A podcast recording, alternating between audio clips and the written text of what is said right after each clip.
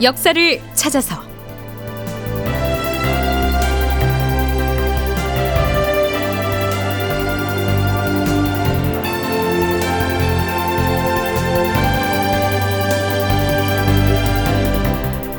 제 1222편. 인조. 강화도로 파천하다. 극본 이상락. 연출 황영선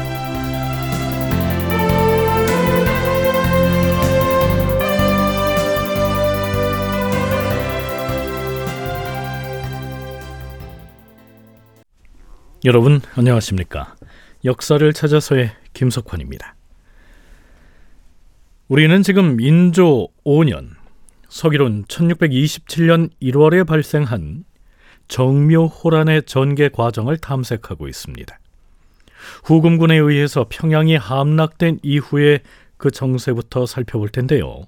그 전후의 상황을 정리하면 이렇습니다. 1월 21일 평안병사 남이흥이 적병이 능안산성을 공격하여 함락시켰다는 계문을 보내왔다.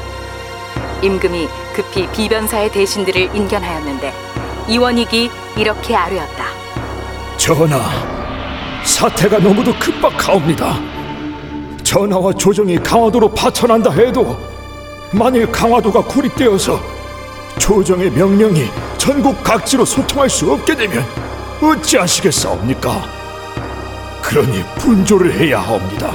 그래야 종묘사직을 지켜낼 수 있사옵니다. 임금이 분조를 준비하라 명하였다. 이날 대비와 중전은 먼저 경성을 출발하여 강화도로 향하였다. 1월 24일에 평양이 함락되었다. 임금이 세자로 하여금 남쪽으로 내려가도록 명하였다. 도채찰사 이원희, 좌의정 신흠, 서평부원군 한준경, 순무사 심기원 등이 세자의 뒤를 따랐다. 세자가 출발할 때 승정원의 승지들을 비롯한 신하들이 문 밖까지 나가 전송하며 눈물을 머금고 흐느꼈다.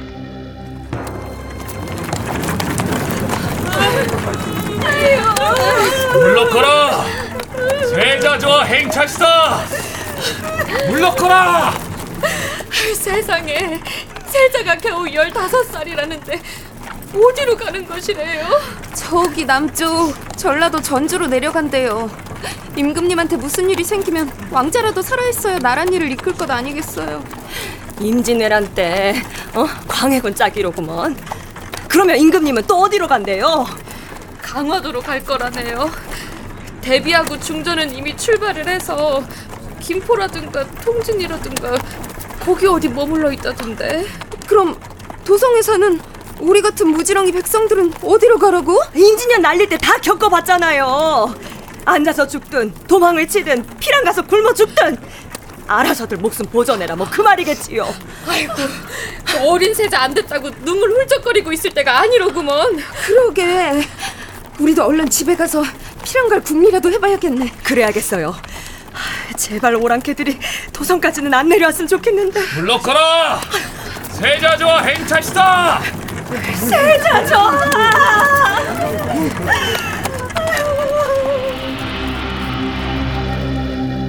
조정에서 도성을 빠져나가 피란을 가야 한다는 의논이 본격적으로 제기되었으므로 김상용을 유도 대장에 임명하고 여인기를 부대장으로 삼아서 서울을 지키게 하였다.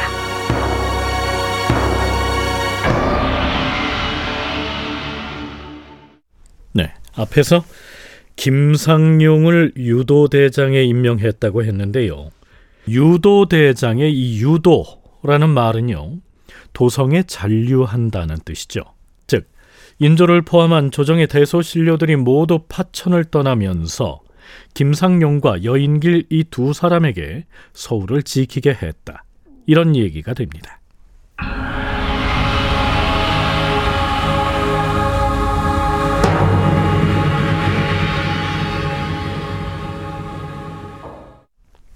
인조 5년 1월 26일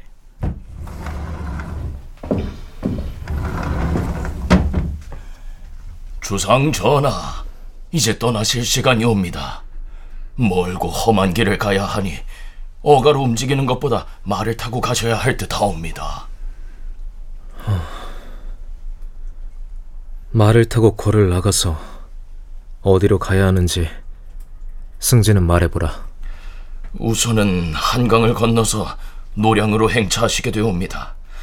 그곳에서 하룻밤을 유하신 다음에 양천으로 가야 하는데 워낙 많은 인원이 움직이는 터라 강을 건널 선박의 사정이 어찌 될 것인지 알 수 없사옵니다.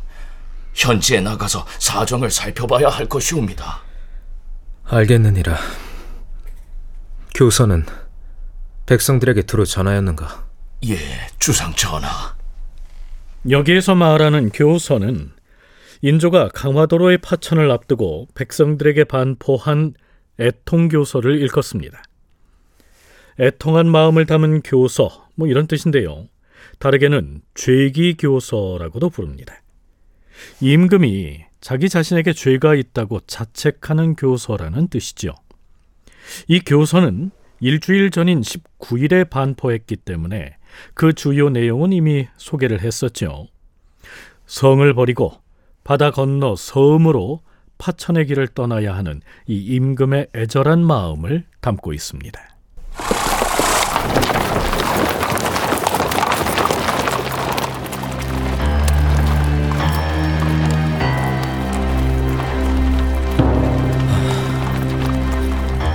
팔도의 백성들은 도성을 버리고 떠나는 나를 임금답지 못하다고 책망할 터이다. 그러나 하늘에 계신 선열들이 사랑하고 보살펴 주신 유택에는 어찌 감사하지 않을 수가 있겠는가? 내가 임금으로서 도리를 다하지 못하는 것이야 안타까울 것이 없겠으나 종묘의 제사가 끊기고 조선 팔도의 백성들이 희생당할 것을 생각하면 마음이 심히 쓰리고도 아프도다. 하여 나의 진심을 한 장의 종이에 담아서 팔도 사방에 널리 고아노니 모두 나의 이 마음을 이해하여서 충의를 격앙하고 나라를 지키는 일에 온 힘을 다해 주기를 바라는 바이다. 혹은 의병을 소집하여서 과인이 머무는 행제소로 달려오기도 하고 혹은 군량미를 모아서 군인들 앞으로 실어 보내기도 함으로써 제각기 힘이 미치는 대로 분수에 맞는 도리를 다하도록 하라.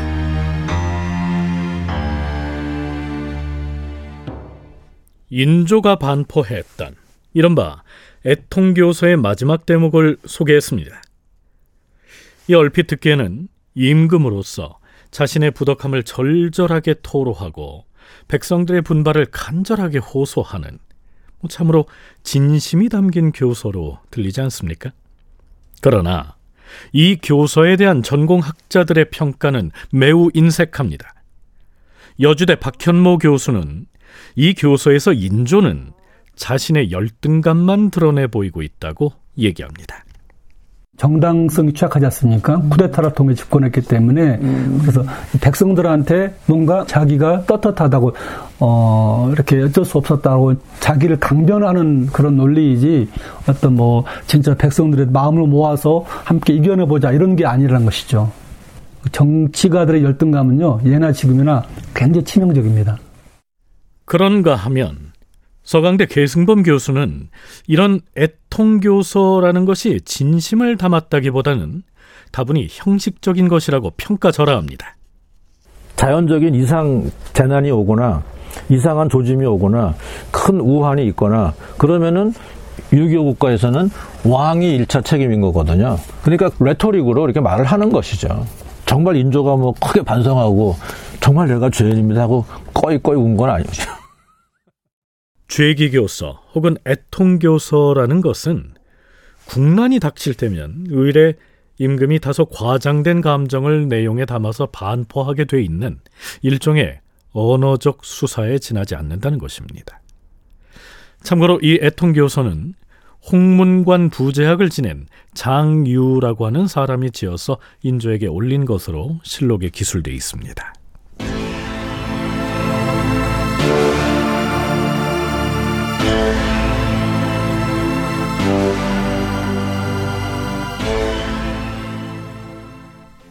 1월 26일에 임금의 행차가 대궐을 나섭니다. 이때 인조는 융복 차림을 한 것으로 기록되어 있습니다. 이 융복은 국가에 비상한 상황이 발생했을 때 국왕이 착용하는 뭐 일종의 군복이죠. 사전에 준비가 철저하지 못했던지 인조 일행의 강화도 파천 행차는 순조롭지는 못했던 것으로 보입니다. 강가에 도착했으나 타고 갈 선박이 모자라서 건너가기가 어렵게 되자 임금이 드디어 말에서 내려서는 모래 위에 앉았다. 임금이 도승지 홍사봉에게 물었다. 지금 강으로 갈 군병들이 얼마나 강을 건넜는가? 군병들이 거의 절반쯤은 건넜사옵니다. 전하, 날도 저물고 하였으니 곧바로 배를 타고 강을 건너가서 노량에서 잠시 민가에 납시도록 하시옵소서. 알겠느니라. 서두르지 말고 천천히 움직이도록 하라. 그런데 그때 급히 전령이 달려와 도원수 장만이 황해도에서 보내온 기문을 전달합니다. 그 내용은 이랬습니다. 주상 전하, 지금 후금군은 그대로 평양에 머물고 있사옵니다. 하오나 그 중에서 선봉대 일부는 벌써 황해도 황주에 도착하였사옵니다. 황주를 지키던 신경월의 군대는 밤중에 적군이 쳐들어오자 놀라서 모두 흩어져 버렸사옵니다. 이렇게 되었으니 이제는 평산 역시 지켜낼 방도가 난망하옵니다.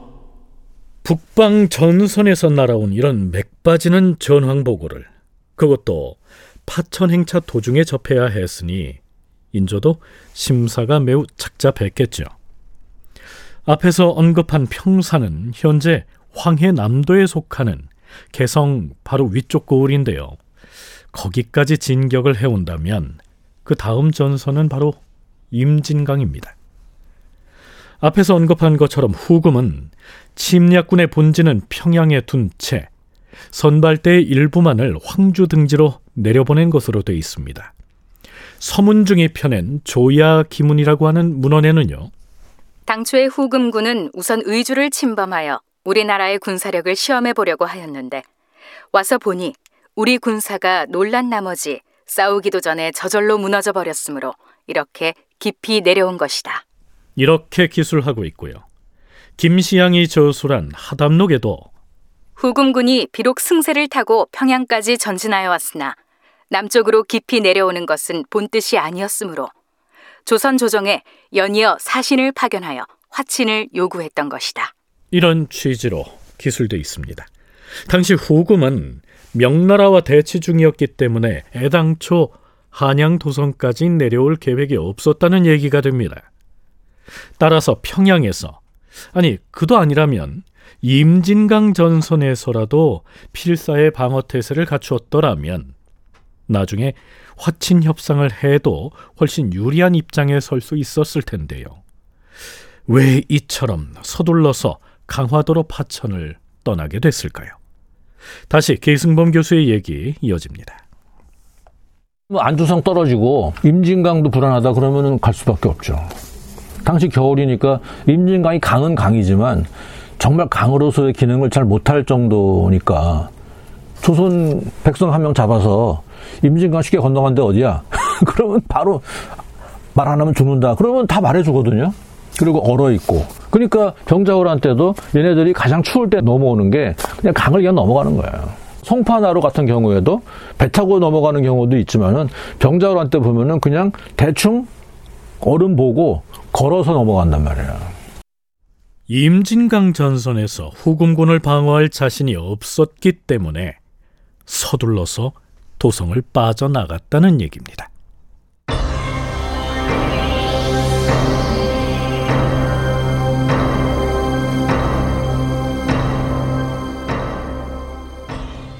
파천 행차에 나선 지 이틀째인 1월 27일 인조 일행은 지금의 서울 양천구에 해당하는 양천을 지나서 김포를 거치게 되는데요. 여기에서 인조는 행렬을 멈추게 합니다.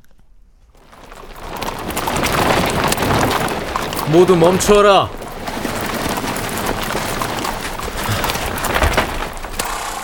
얘까지 왔는데 육경원을 그냥 지나칠 수는 없다. 비록 소상은 지났으나 육경원에 들어가 고기라도 하고 나서 갈 길을 가야 하지 않겠는가? 육경원.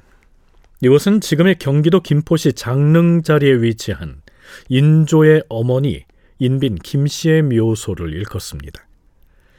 인조의 어머니인 인빈 김씨는 사후에 인헌왕후로 추존됐는데요.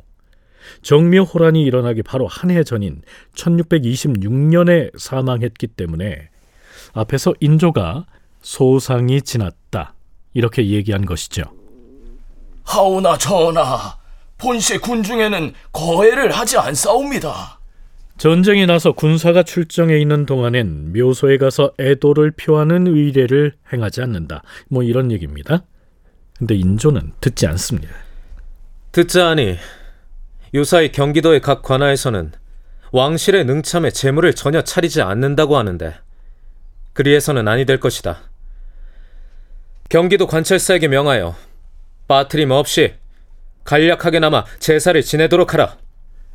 인조는 임시로 설치한 막차에 들어가 소복으로 갈아입은 다음 육경원에 들어가 슬피 곡을 하고 나와서 다시 융복으로 갈아입고 길을 떠나게 됩니다.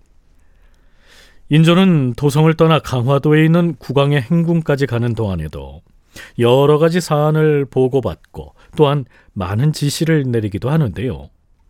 당시에 인조 일행이 서울에서 강화까지 어떤 경로를 거쳐서 행차를 했는지 계승범 교수의 설명 들어보시죠. 네, 위기를 느낀 조선 조정은 결국 한양을 떠나서 강화도로 피난하기로 결정을 합니다. 그래서 1월 26일 음력입니다. 26일에 이미 인조의 일행은 한강을 건너서 밤에 지금의 노량진에 도착을 합니다.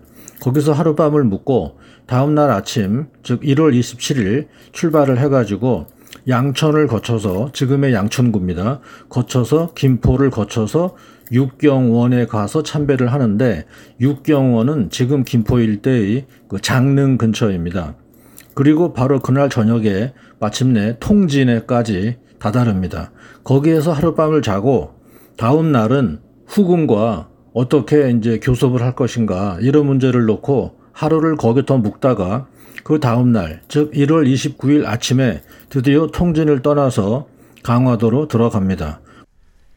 전체적인 파천 행로가 그렇단 얘기고요. 아직까지는 김포에 머무르고 있던 1월 27일.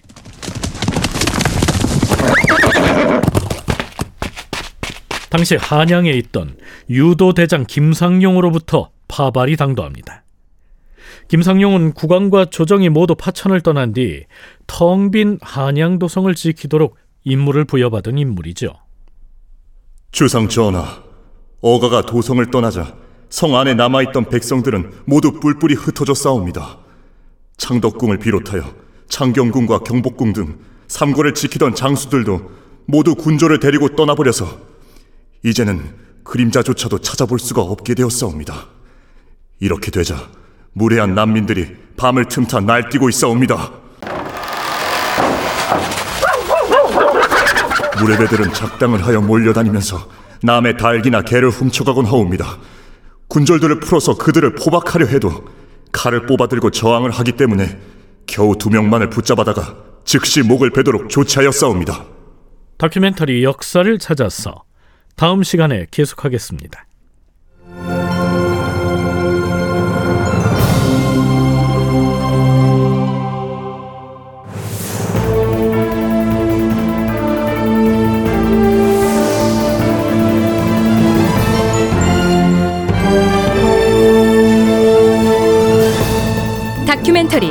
역사를 찾아서 제 1222편 인조 강화도로 파천하다 이상락 극본 황영선 연출로 보내드렸습니다.